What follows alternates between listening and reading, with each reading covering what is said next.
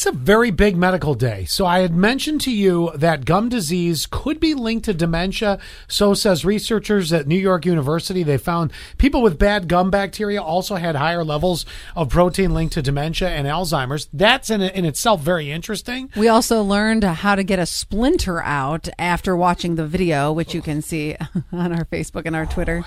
Taking us back to that moment. Yes. Go, go watch it.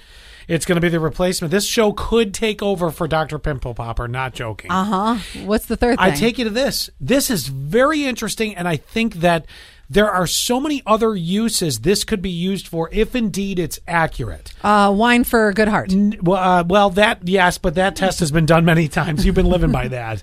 Um, blood test for depression. Wow, that would be a game changer. Well, here it comes.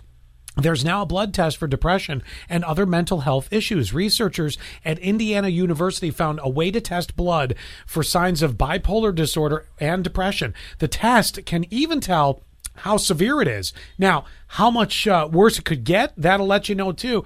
And whether someone is at risk of de- de- developing bipolar disorder. They hope that this will, uh, or know, even help- suicidal tendencies. I think that's a big part of it. They they uh, hope that this will help change the uh, way that we diagnose and treat mental health Ill- illness. Here's one step further. Okay, you know there have been huge discussions, pro and con, for gun control, mm-hmm. and one of the big arguments that comes out of it is is you know with the background checking, you know, and, Yep. and they want to make sure that that that a gun a legal one anyway being purchased. I know the argument is, well, what about all the illegal ones? I still can't control that. Right, But right. I'm going to the legal purchase. If people are in a situation where they go through a background check and they don't pass, they they don't get to legally buy a weapon. Yep. Well, the other thing we see is is we hear stories of well, so and so was perfectly fine, and then something changed them. I don't know, twelve months of a pandemic. That's an example. That's a great example. What if you got a blood test before you got your your license? Think about this. They used to have this for marriages. You used to have to get a blood test for marriages. Did you know Why? that? No, why? Uh, used to have to do before years ago before they had the the medication for this. I believe it's rooted in certain blood types could not uh, um, breed. They, that you could cause major damage to a Oh, so uh, this a is baby. this is to make sure that I wasn't kissing my cousin. Well, I that depending on what part of the country, and that still may happen. But I, do you hear what I'm saying? Like, could this be used for something like that, where you could find out, oh, and I'm not joking. I'm not, I'm not making a joke here. Allie Payne, look, mm-hmm. your blood type came back.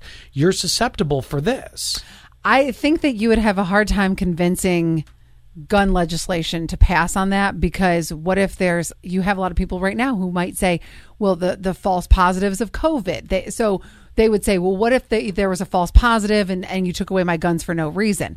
That would be a really hard sell. I was just trying to think of some positives. Well, oh, I mean, besides the big positive, Well, which they can I'll determine mental you. illness. I will tell you a positive. I think women are especially are notorious for saying everything's fine, I'm okay, and you're really not okay. And and getting to that point might be a doctor saying you have depression.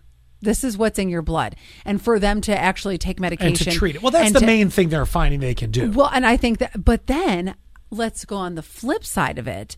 What if you feel like you're a pretty, pretty positive person, you test positive for depression, and then have you ever heard of this in psychology where you end up emulating what is put in front of your face? This happens in a lot of workplaces too. Mm, So what if you're you, if you're told, "Oh yes, you suffer from depression," you never really you never really you never feel like it. feel like it Yeah. and then all of a sudden you start to emulate and go down that path because the doctor told you you. I'm hearing a money making opportunity for the pharmaceutical companies. Anybody else? yeah